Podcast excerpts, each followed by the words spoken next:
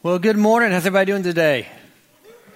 All right, good. Well, I'm glad to be here this morning. Glad to be here with you. I also want to welcome my LaGrange campus and all of those of you watching with us online today. We are so glad you are here. Now, before we get too far into this message, I have to stop and brag on my LaGrange campus. Uh, yesterday, we participated in a dragon boat race, a fundraiser for Harmony House, which is a shelter for uh, domestic violence. Um, the dragon boat race is a 250 meter sprint with 20 paddlers and one drummer giving it all they have. I have a, a picture here of you. Uh, there we are on boat number one. Uh, you can tell we're almost a full boat length ahead of the other boat.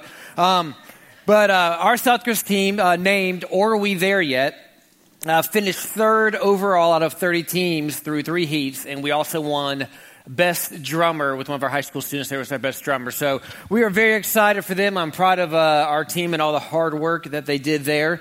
Um, but i'm also proud to be part of a church that is generous.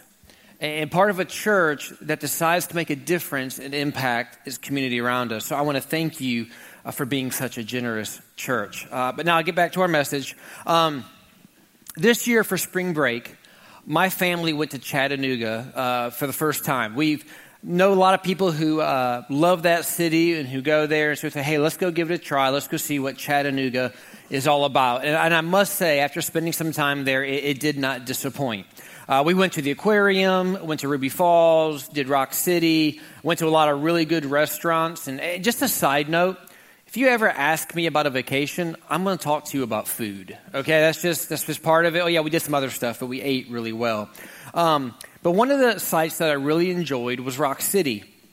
And as you walk through this rock garden, if you can imagine, um, they're, they're boulders, they're, they're monstrous um, you, you just follow this meandering trail that naturally kind of follows the, the pathway through these huge stone structures. As, and as we were walking, we, we came upon this, this narrow pass called Fat Man Squeeze.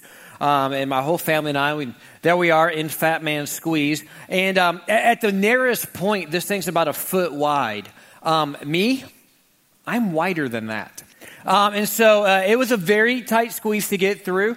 You know, you have to turn sideways and shimmy, and sometimes you got to kind of squat down to get through there. Um, it, was, it was a little tough. And, uh, but my daughter, uh, who's seven, she was just like kind of walking around in there, like, Daddy, this is so easy. You know, I'm like, oh, great. Yeah, thanks. Yeah, I'm old and I'm big, and yes, it's not easy for me. And so she had a good time rubbing that one in.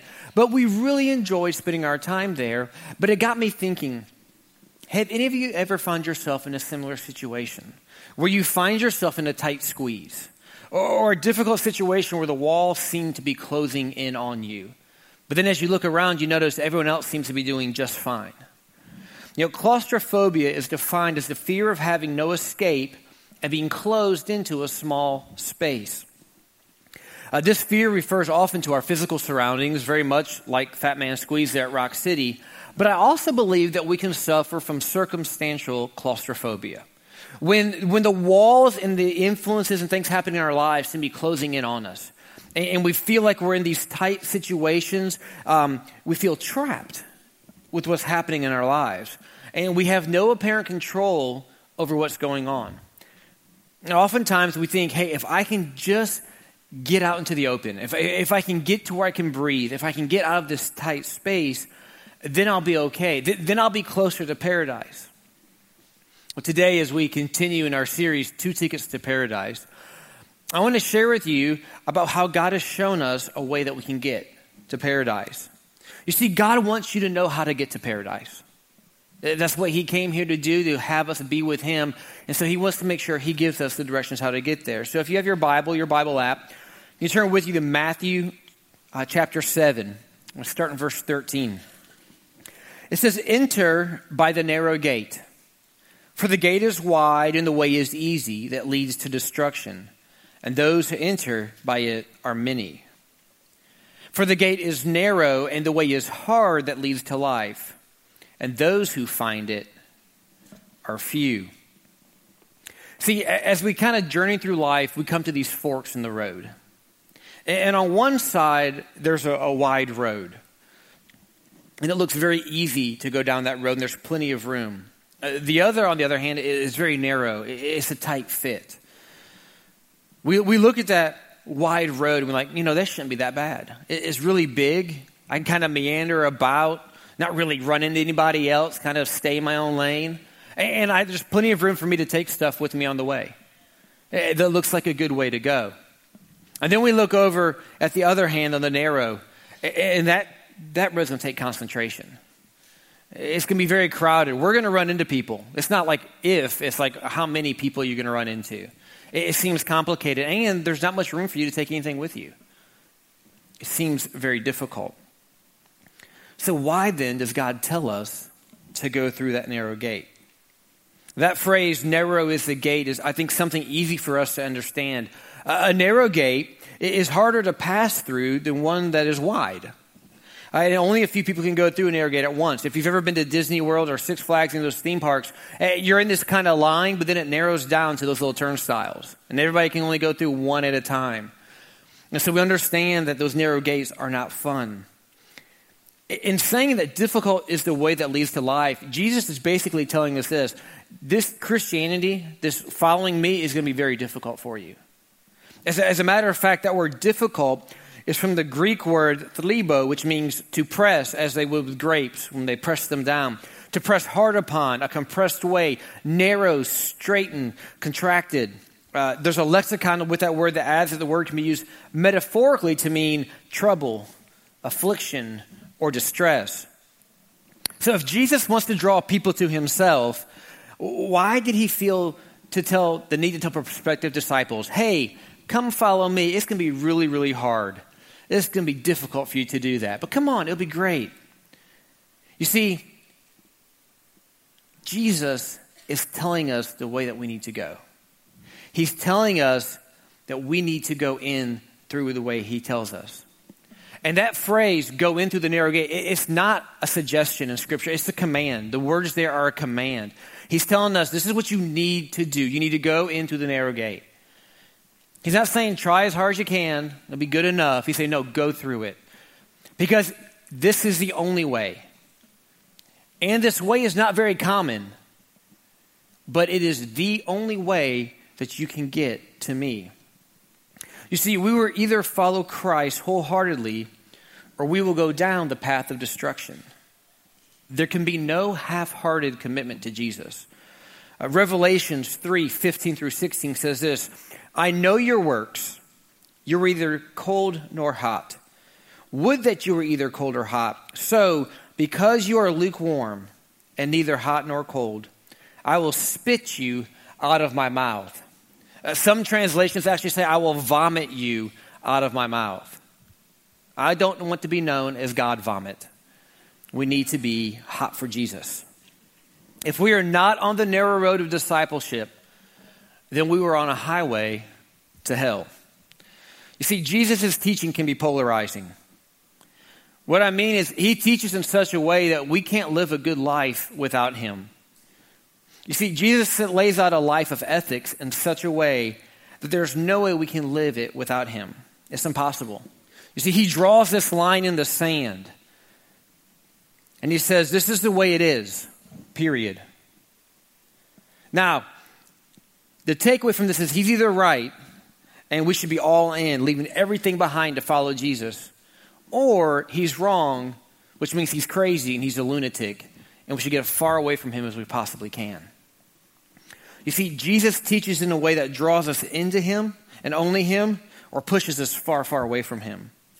So his teaching then is either good news or it's bad news. Now, good news and bad news, that's an expression we hear daily, I think. It's something we, we're used to hearing. I mean, how many times have you heard that phrase in your life? And how often do we categorize things that we hear or read into one of those two buckets? Well, that's good news or that's bad news. As a matter of fact, we often often have jokes based on good news and bad news. So, here's the bad news a guy falls out of an airplane at 1,000 feet. But the good news, he has on a parachute. Bad news parachute doesn't open. But the good news is that there's this huge haystack directly where he's going to land. Bad news there's a pitchfork somebody left in the haystack that's sticking up, tying up. Good news he misses the haystack. Yeah. Okay. So we stand here at this fork in the road, and we're trying to choose which one do we go down. We have to make a choice. And that's where we get to Proverbs 4 14 through 15. It says, Do not enter the path of the wicked, and do not walk in the way of the evil. Avoid it, do not go on it. Turn away from it and pass on. But don't get me wrong, it's not like the broad path is for bad people and the narrow path is for good people. You see, that good and bad category is something that we put on it. Jesus is telling us something completely different. Jesus is saying this the narrow path is with me, the broad path is people who are not with me. It's not about good and bad, it's who's with me. And Jesus is actually standing on the narrow path, looking over at the broad path, and he's saying, Hey, come back and go through the narrow gate, which is me. I'm Jesus. I'm the narrow gate. I'm the only way to get where you really need to go. So come back and come through me. It's not about what you can do, it's about who you know. You see, when we look at this world around us, we don't usually see paradise. If you turn on the news this morning and got a paper, it wasn't full of, of paradise. Which means that if we want paradise, then doing what the world is currently doing is not going to get us there.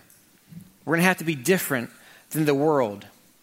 And it's not just enough that we do things differently. Craig Groeschel, the pastor at Life Church, says this If you want what normal people have, do what normal people do. But if you want what few people have, do what few people do. Think about it. If you want a normal life, just live like all the normal people around you. If though you want something better, if you really believe there is something different and better than the normal life, where the majority of people seem to be traveling, then you have to do something different. See, if you want what few people have peace, joy, security, a sense of fulfillment, an, an eternal destiny if you want what few people have, then we're going to have to do what few people are willing to do. If you want to progress towards paradise, then we have to do something different. You'll have to leave the broad road, get onto the narrow path, and when you're on that narrow path, people are going to call you weird. Let me share with you an, an excerpt from C.S. Lewis's book, Mere Christianity. He says, We all want progress, but progress means getting nearer to the place you want to be. And if you have taken a wrong turn, then to go forward does not get you any nearer. If you are on the wrong road, progress means doing an about turn and walking back to the right road. And in that case, the man who turns back soonest is the most progressive man. We have all seen this when we do arithmetic. When I have started to sum the wrong way, the sooner I admit this and go back and start over again, the faster I shall get on. There is nothing progressive about being pig headed and refusing to admit a mistake. And I think if you look at the present state of the world, it is pretty plain that humanity has been making some big mistakes. We are on the wrong road. And if that is so, we must go back. Going back is the quickest way on. So I want to invite you today to follow the teachings of Jesus and lead a life that is not normal. Because if we were to take the Bible and just push it aside for a minute and just think practically about this, just look at the world around us and think practically, I think we would be, agree that normal isn't working out so great. Uh, let's just think about our schedules. We are overwhelmed, rushed, stressed, panicked, never seem to have enough time for what's truly important. Because we're overwhelmed with the urgent and never leave time for the quality. What about when it comes normal when it comes to money today? I mean, let's just be really honest. Normal is the pursuit of material things which seem to promise happiness, but oftentimes leave us wanting for more. I mean, normal is debt, normal is financial fear. Think about your professional lives. What's normal today? For, for many people, what's normal is working for a paycheck, doing something that they really don't want to do, but it's just to get by, working for a living. You see, normal is feeling like there's got to be something more, but, but we just can't put our hand on what that more is. Now, I don't know about you, but, but if that's normal, you can have it because I don't want that. So instead of doing what's normal, we need to do the opposite. So it's time to start thinking about what Jesus started to do and teach us and just start acting weird to the world around us. So normal says, watch out for number one, be first. But Jesus tells us that the first will be last. And if you feel like you're in last, in God's eyes, you're already first. You see, that's weird. That normal says, take and it'll be given to you. But Jesus said, no, give and it will be given to you. You see, that's weird. Normal says when someone hurts you, get even. But Jesus says when someone hurts you, to bless them, to love them, to pray for them. That's weird. Normal says if someone hits you first, then you hit them back and you hit them harder. But Jesus said if someone hits you, you turn the other cheek. You see, that's weird. Normal says when, when someone does you wrong, hold a grudge against them and hate them. But Jesus said when someone does you wrong, forgive them 70 times seven times. You see, that is weird. But I know this to be true that weird works. I think all of us know that weird works. Just not because, because it's not what everyone else is doing doesn't mean that it's not going to be effective. If we stop this morning and start thinking about every scientific discovery, every invention, every advancement in, in education, in industry, it wasn't because someone kept doing what everybody else was doing. No, somebody was weird. Somebody said, I'm going to try something different. I'm going to step out there and say, hey, let's, let's try this instead and see what happens. You see, that's what Jesus calls us to. To be daring to be different. And it might mean that, yes, you're weird.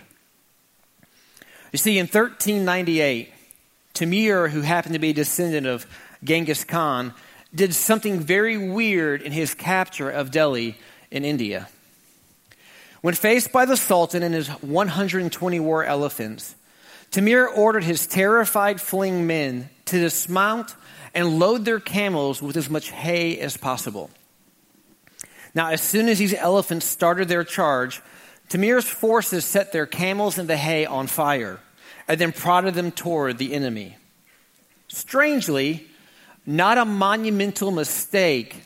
At the sight of the burning camels was enough to spook the elephants, which turned around back into the Indian front line. The Indian army was trampled to death by their own elephants. And these elephants wore chainmail and they had put poison on the tusks. And most, most of the Indian army was killed that day by their very own elephants. Timur won an easy victory. And he now had 120 elephants. So, you know, he lost his camels, but he had 120 elephants, which he actually used to conquer the rest of India. You see, if you want unusual victories in your life, the kind of victories that few people have, you have to be willing to do what few people are willing to do. You have to get out there and be different. You see, the teachings of D- Jesus, the teachings of Scripture, lead us off the normal broad path onto a narrow and much different path. So, again, if you want what normal path, people have, just keep doing what they're doing. Keep doing what the flow of the world tells you to do. But if you want what few people have, then do what this book right here tells us to do be different.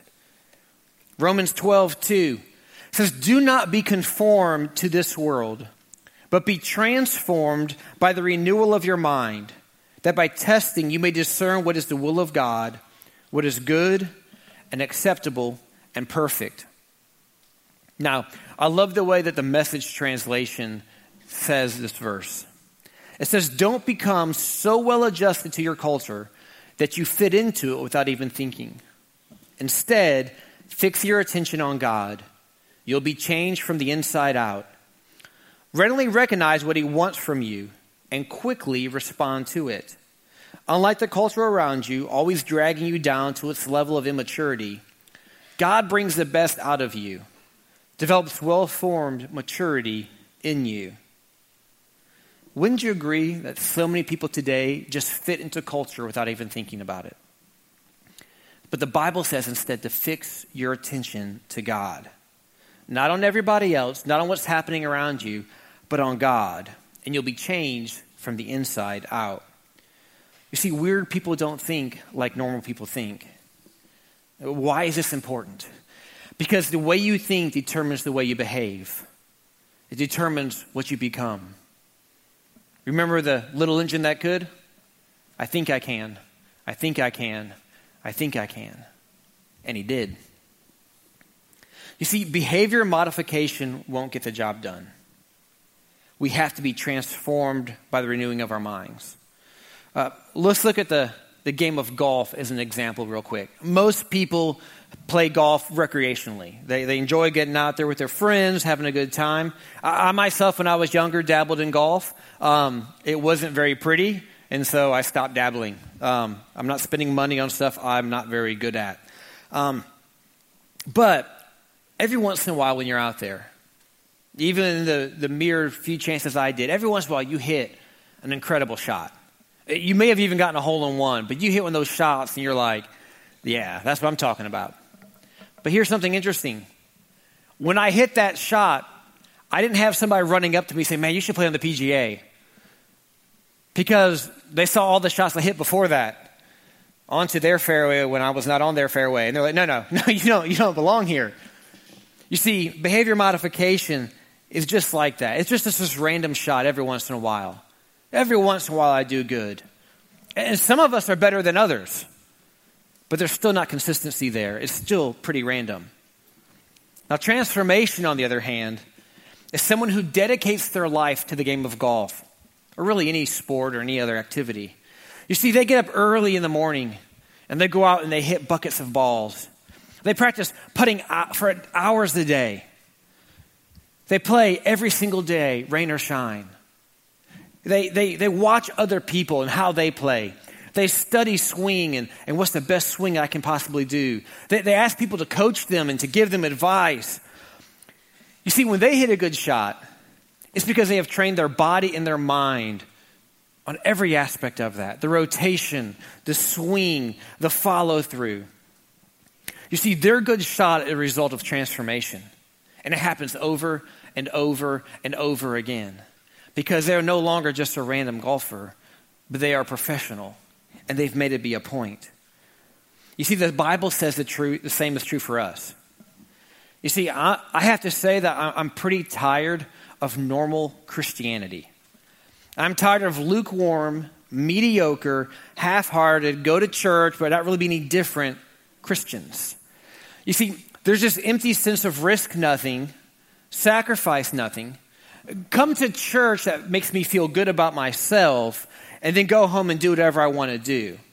Don't change me. Don't challenge me. You see, this is the type of church that you're used to, or this is the type of church you're looking for, then I have some bad news for you here today. Here at Southcrest, we're not that church. When I read scripture, Jesus said, if you want to find your life, you will lose it. When I read the Bible, it says to take up your cross, an instrument of pain, torture, and death, to take that up daily. The people around here are weird. They, they love on other people. They give out of their prosperity, out of their poverty. They give so other people can have. They're weird. But that's who we are as a church. You see, we're ready for that. And we're ready to be in the world but not of the world. Now, that's a verse many of us have heard, and it's very easy to say that we want to be in the world, but not of the world. But if we're going to be honest, it's a very hard verse to live by. And so usually we take up one of three postures when it comes to relating to the world around us. Now, two of these are mistakes, and one of them is what God intended. This first posture that we take is one of separation. This, this stance of separation is, is almost like we believe paradise is already here. And so we're going to withdraw into this Christian bubble and just ignore what's happening in the world around us. I'm good. I know how to get to heaven. I'm just going to pull away from all this sin and all this evil in the world. And I'm just going to focus on us, my, my family. We're just going to be good. But there's two major issues with separation. First is when I try to pull away from all the sin in the world around me and I separate, you know what I end up doing? I, I'm a sinner. Sin is part of who I am. When I separate from the world and all of its sin, I'm still isolated with me and all my sin. I can't escape it. And God knew I couldn't escape it. So I, I separate from something I can't ever separate from. The, the second issue with separation is this Jesus told us to go and tell other people about him. When I have separated myself from everything, who am I telling about Jesus? What kind of impact am I making in the world around me? As a matter of fact, it was a command from God to go and tell other people about him. So separation is wrong. Now, another response, which is on the opposite end of the spectrum from separation, is that of one of imitation. You see, most of us are aware that Christians in the world today are viewed as judgmental and hypocritical. And, and Lord forbid that we forbid, uh, you know, offend someone and so, in our effort not to be offensive to anyone, we decide to be just like them. We're going to imitate the world. Now, that, that's wrong because God's called us to be a peculiar people. God called us to be different, He called us not to be the same. So, we're not to imitate the world. As a matter of fact, believe this or not, this is going to be like eye opening for somebody in this room today. But I can disagree with you and at the exact same time still love you.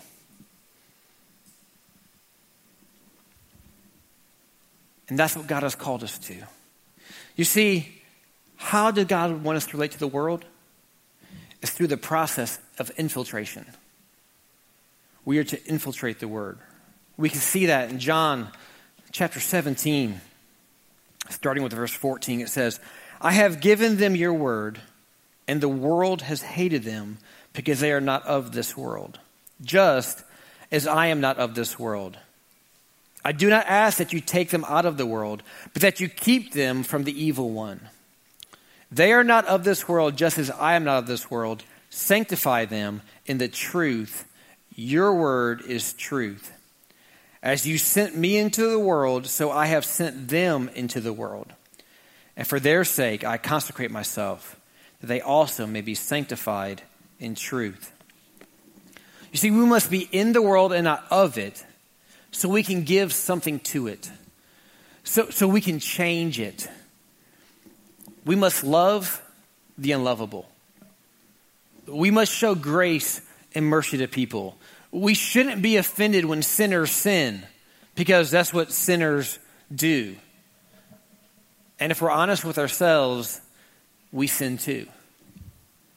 You see, but we are called to help people see Jesus. 1 Peter 2 11 through 12 says, Beloved, I urge you, as sojourners and exiles, to abstain from the passions of the flesh, which wage war against your soul. Keep your conduct among the Gentiles honorable, so that when they speak against you as evildoers, they may see your good deeds and glorify God on the day of visitation. You see, we must be transformed and love people so that they can see Jesus in us. What would happen in LaGrange, Newnan? What would happen in South Atlanta if we started to live weird lives and stop being normal? Another excerpt from Mere Christianity says this A Christian society is not going to arrive until most of us really want it. And we are not going to want it until we become fully Christian. I may repeat, do as you would be done to till I'm black in the face, but I cannot really carry it out till I love my neighbor as myself. And I cannot learn to love my neighbor as myself till I learn to love God. And I cannot learn to love God except by learning to obey Him. And so, As I warned you, we are driven on to something more inward, driven on from social matters to religious matters. For the longest way round is the shortest way home. Think about this.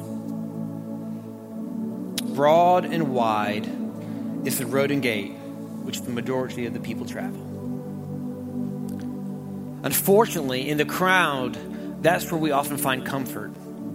Say, hey, look, look, look what they're doing. They're doing what we're doing. We should be fine. We're, we're going where everyone else is going. We must be going in the right direction. You know, we're, we're living like they're living. We're normal. We must be okay. The way is broad. You know who's on that road? Irreligious people.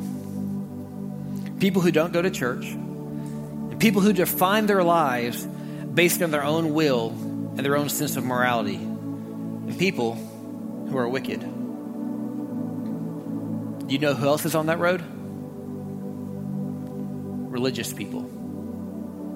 People who are self righteous. People who go to church and who know who God is, but don't have a relationship with Him.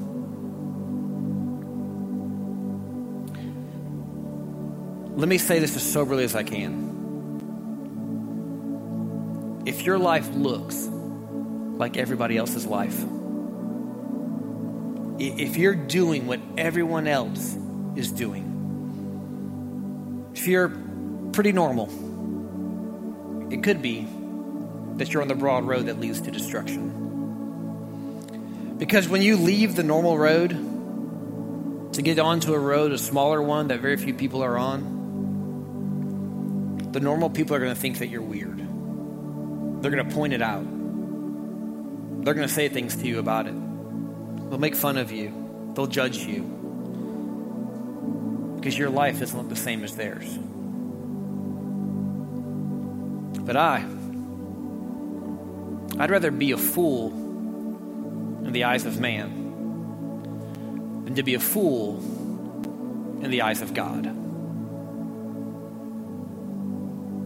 Robert Frost said, Two roads diverged in a wood, and I, I took the road less traveled, and that has made all the difference.